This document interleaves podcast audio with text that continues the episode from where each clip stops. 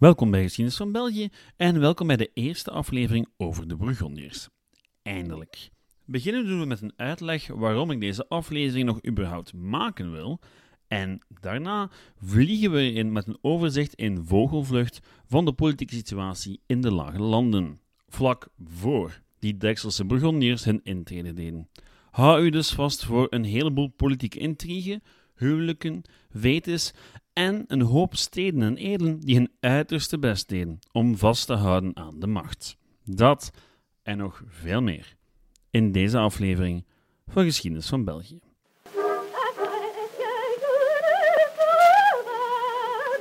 De Bourgondiërs. Het Belgische geschiedenisthema van de afgelopen jaren. Beetje vreemd dan ook dat ik er nu pas aan begin niet onlogisch, gezien dat er een joekel van een boek is dat zowat iedereen die ook maar een beetje geïnteresseerd is in geschiedenis ondertussen gelezen of beluisterd heeft.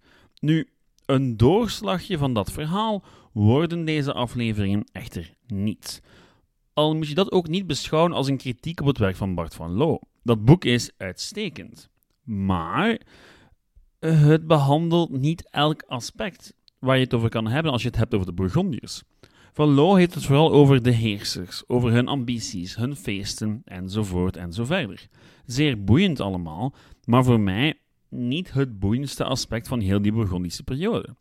En eigenlijk al zeker niet het relevantste voor het hedendaagse België en Nederland. Ja, het verhaal van de Burgondiërs is dat van een machtige dynastie die aan het roer stond van de lage landen. Het is een verhaal van kunst, architectuur en natuurlijk het nodige spierballengerol. Maar er is nog een andere kant. Eentje die eigenlijk een stuk belangrijker is voor het hedendaagse België en Nederland. Dat van de centralisatie van de macht in de handen van de vorst. En daarmee heb ik het niet alleen over het feit dat de Burgondiërs erin slaagden zowat heel de lage landen, behalve min of meer luik natuurlijk, onder één vorst te brengen. Het was belangrijk, ja, maar minstens even belangrijk is het stappige feitje dat de Burgondische hertogen veel meer invloed uitoefenden op hun onderdanen dan hun Brabantse, Vlaamse, Limburgse of Utrechtse voorgangers.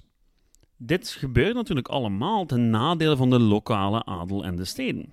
Steden die in de loop van de 12e, 13e en 14e eeuw gebruik hadden gemaakt van de politieke chaos in de lage landen om zoveel mogelijk macht te vergaren. Het begon met stadsmuren en tolrechten, maar al vlug werden steden als Brugge, Gent, Aalst, Dendermonde, Ieper en nog vele andere stadstaatjes ja, onderworpen. Zij die eerst vooral zichzelf bestuurden, werden langzaam maar zeker ingeperkt, tot ze niet meer waren dan steden, die zichzelf een beetje mochten besturen, maar niks in vergelijking met de voorgaande eeuwen. Nu, het zag er lange tijd naar uit dat men in de lage landen naar een soort van ja, Noord-Italiaanse situatie zou gaan gaan. Dat leek lange tijd niet helemaal onwaarschijnlijk voor de lage landen en al zeker niet voor het zuiden. Nu, wat bedoel ik met een Noord-Italiaans scenario of een Noord-Italiaanse situatie? Wel, het ontstaan van volledig onafhankelijke stadstaten die zich weinig of niks aantrokken van centrale autoriteiten, zoals de paus of de Duitse keizer. U weet wel, staten zoals Venetië, Firenze en consorten. Nu, zo een vaart zou het uiteindelijk niet lopen in de lage landen. Nu, dat lag geen sinds aan de ambities van de steden. Die wouden niet liever. Het lag aan de Bourgondiërs. Het verhaal van de Bourgondiërs dat ik hier ga vertellen, is dat van de strijd van de steden tegen die centraliserende vorsten. En al het drama dat ermee gepaard ging. En ja, het zal me inderdaad de kans geven om het regelmatig over mijn geliefde Gent te hebben. Nu goed, ook een heleboel andere steden en regio's komen aan bod. Want ja, die machtsgreep van de Bourgondiërs die vond in de gehele lage landen plaats. Behalve, min of meer, Luik. En ja, de uitzondering Luik zal regelmatig komen piepen hier. Want het is hier dat Luik erin zal slagen om zich ja, toch wat af te zonderen van de rest van de lage landen. Nu goed, het verhaal van de Bourgondiërs in de lage landen is dus in grote mate het verhaal van hoe die lage landen, van een verdeeld amalgaam van staatjes, langzaam maar zeker omgesmeed werden tot een politieke en culturele eenheid. Al was die eenheid dan ook weer niet zo stevig, gezien het feit dat die in 1585 al definitief uit elkaar spatten op spectaculaire wijze. Nu goed, waar beginnen we dit verhaal dan? Wel, misschien moeten we beginnen met wat we nu precies bedoelen met de term Bourgondiërs. Vandaag de dag is Bourgondië in de eerste plaats een Franse regio, met bekende en mooie steden als Dijon en Lyon. De streek noemt echter enkel zo omdat er zich in de loop van de 5e eeuw een Noord-Germaans volk vestigde met die naam. De Bourgondiërs kwamen oorspronkelijk van Scandinavië en belanden tijdens de periode van de grote volksverhuizingen in West-Europa, samen met een reeds andere volkeren, zoals de Franken, de Saksen, de Goten, de Friezen, enzovoort en zo verder. Bourgondië was een tijdje een onafhankelijk koninkrijk, tot een zekere Clovis daar verandering in bracht en het gebied toevoegde aan zijn steeds uitdijende Frankische rijk. Van dan af zou het min of meer continu deel uitmaken van het rijk dat later Frankrijk zou worden, en vanaf 800 werd Bourgondië een hertogdom. Allemaal goed en wel, maar wat heeft dat dan te maken met al die Philipsen en Karels die over onze streken heersen zouden? Wel, um, op het eerste zicht, niks eigenlijk. Helemaal niks. Behalve dan dat dat hertogdom in 1363 in handen kwam van een Franse prins. Dat zat zo. De Franse koning Jean II had vier zonen. Philips was de jongste, maar bleek al snel in geen geval de minste te zijn. Het was tijdens de regeerperiode van zijn vader dat Frankrijk het steeds moeilijker begon te krijgen in de Honderdjarige Oorlog. Maar aan klein Philipsje zal het zeker niet gelegen hebben. Tijdens een noodlottige slag van Poitiers in 1356 diende de 14-jarige Philips zijn vader als schildknaap. Tot het bittere einde. Zoon lief weigerde immers de vlucht te nemen met zijn broers, toen duidelijk werd dat de Fransen de dag verloren hadden en werd samen met zijn vader gevangen genomen. Het leverde hem een bijnaam op, Le Hardy. Uiteindelijk vertaald in het Nederlands als stout, maar dat woord had toen nog een heel andere connotatie. De betekenis was toen dapper, stoutmoedig. Later, toen Jean II zich het hertogdom Bourgondië had weten toe te eindigen door een misgelopen erfenis, kreeg Philips het hertogdom cadeau. Met de toezegging dat hij het mocht nalaten aan zijn kinderen. En dat was redelijk uitzonderlijk, want ja, op die manier kon je een zeer machtige, koninklijke dynastie creëren die wel eens zou kunnen proberen om op termijn zelf de kroon over te nemen. Nu goed, wat er ook van zij, de Burgondische dynastie was geboren. Zeer relevant is allemaal voor de geschiedenis van Frankrijk, maar ik heb u nog steeds niet uitgelegd wat dat nu in godsnaam te maken heeft met de Lage Landen. Wel, de kerstverse hertog trouwde op 19 juni 1369 met een zekere Margaretha van Malen op zich niet zo belangrijk. Waar je het niet dat zij de laatste erfgename van het graafschap Vlaanderen was. En daar, in 1369, begint het verhaal van de Burgondische Nederlanden pas echt. Met dat huwelijk. Het is het begin van een ontzagwekkende greet naar de macht van Philips en zijn nageslacht. Al moeten we misschien eerst een blik werpen op de Lage Landen in 1369, om te begrijpen waarom Philips met één huwelijk zich kon nestelen in de lage landen en met één huwelijk uitzicht kon krijgen op het annexeren van zowat heel die regio. Wel, vlak voor Philips zich mengen in de politiek van de lage landen, was er al van alles gebeurd. Zaken die redelijk belangrijk zijn om te begrijpen. Nu goed, beginnen zullen we doen in het graafschap Vlaanderen. De laatste keer dat we heel wat aandacht gaven aan dat graafschap was in het reeksje over de Gulden Sporenslag luisteraars zullen zich nog wel herinneren dat die aflevering over veel meer ging dan enkel die ene grote slag. Ik zette zowat de hele geschiedenis van het graafschap uiteen, tot en met het jaar 1305. Een aanrader als u zich wel meer wilt inwerken in de context van dit nieuwe reeksje, want heel wat zaken zullen terugkomen. Patriciërs, gildes, Franse en Engelse vorsten, graven en edellieden, allemaal spelen ze een rol in het verhaal van de Burgondiërs. Al heeft dat verhaal uiteindelijk een heel andere afloop. Zwat. Voor meer context wijs ik u graag door naar aflevering 17 tot 21 van deze podcast. Ervan uitgaan dat u nu volledig mee bent, tot 1305 in elk geval, kan ik de volgende 60 jaar alvast kort samenvatten. Meer van hetzelfde. De koning van Frankrijk bleef maar proberen zijn macht uit te breiden in het graafschap en de steden bleven zich daar maar tegen verzetten. En de graaf, wel, die was vaker wel dan niet een speelbal in de strijd tussen steden en koning. De graaf die voor een groot deel van de 14e eeuw over Vlaanderen heerste, was Lodewijk van Malen. Al was heersen misschien een verkeerde term. Wel, toch af en toe een verkeerde term. Want tijdens een groot deel van zijn regeerperiode had Lodewijk bitter te weinig te zeggen in Vlaanderen.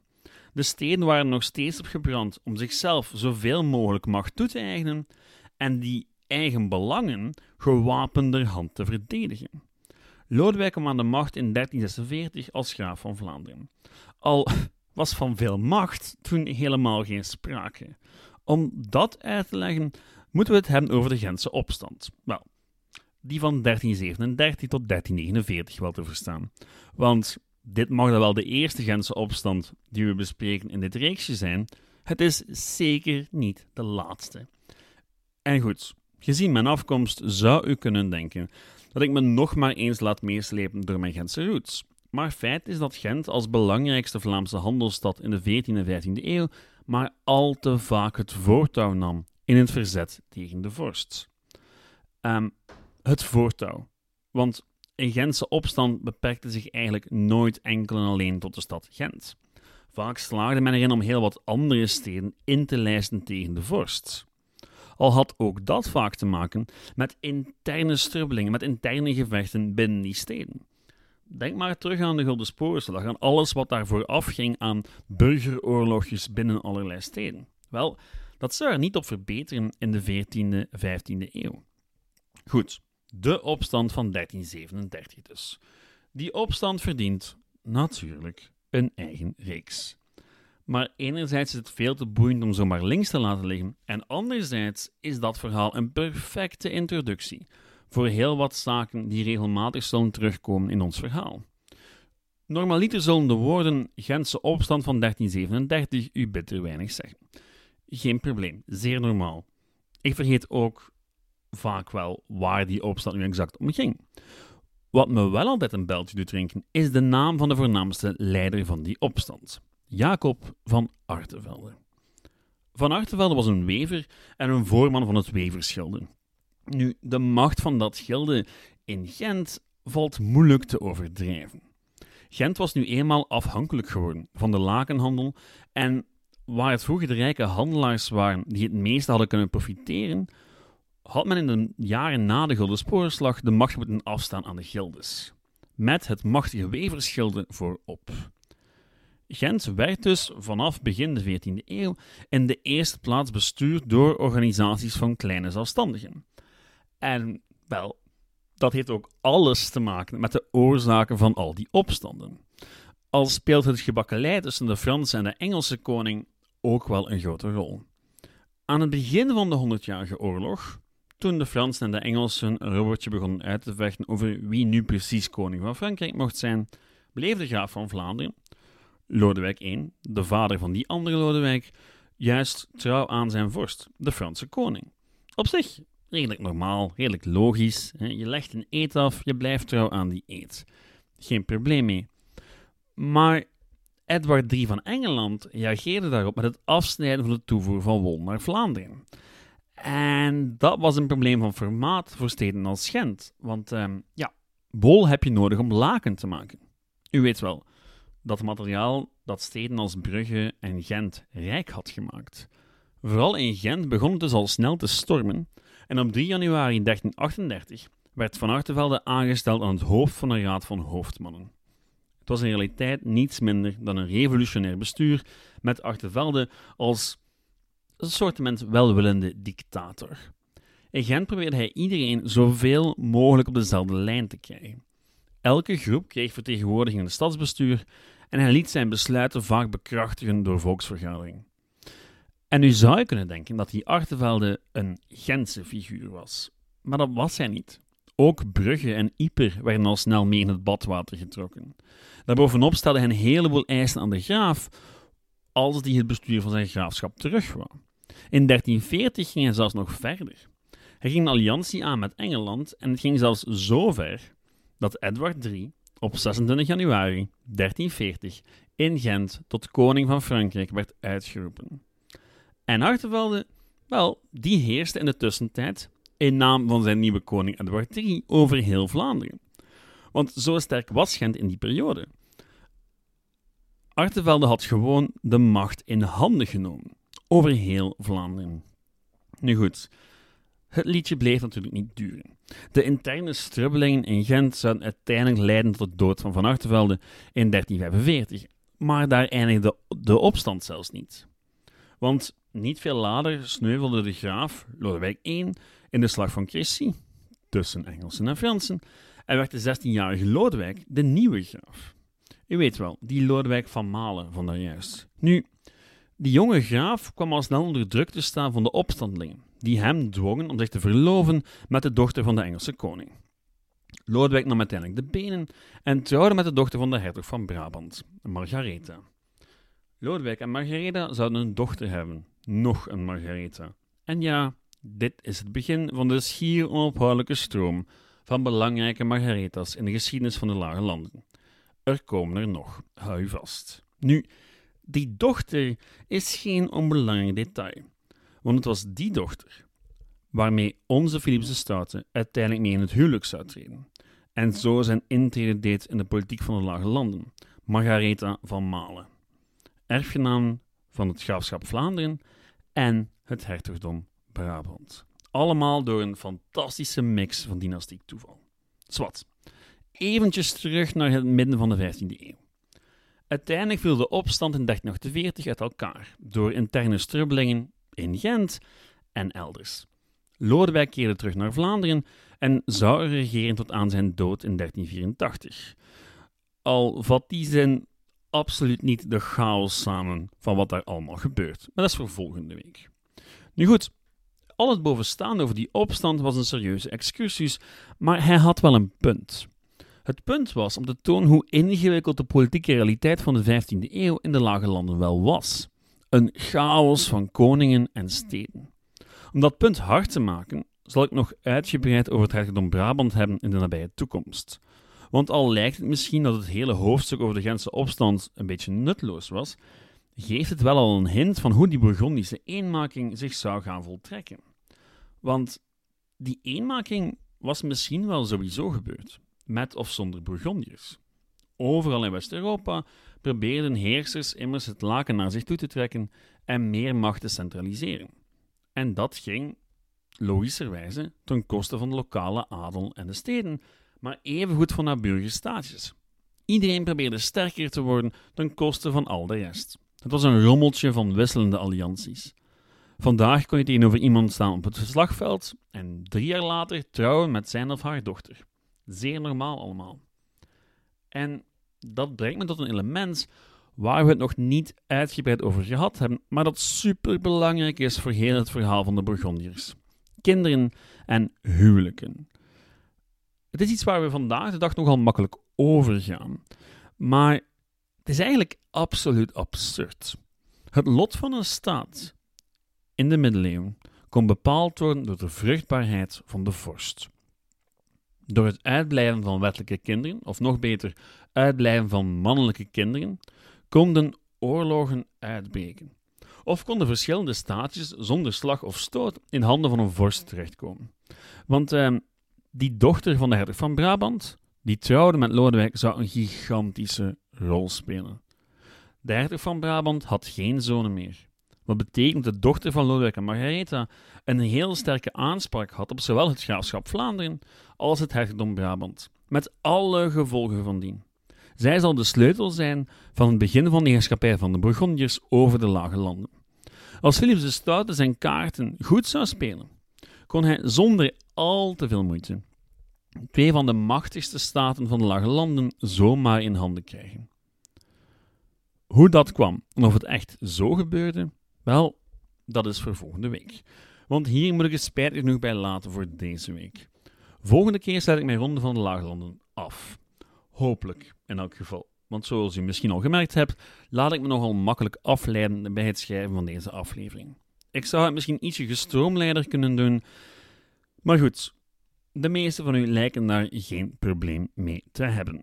Zwat, met reacties, commentaar en vragen kan u zoals altijd terecht op het e-mailadres geschiedenisvan.outlook.be, Facebook Geschiedenis van België of de website geschiedenisvan.be. Bedankt voor het luisteren en tot volgende week. Ciao!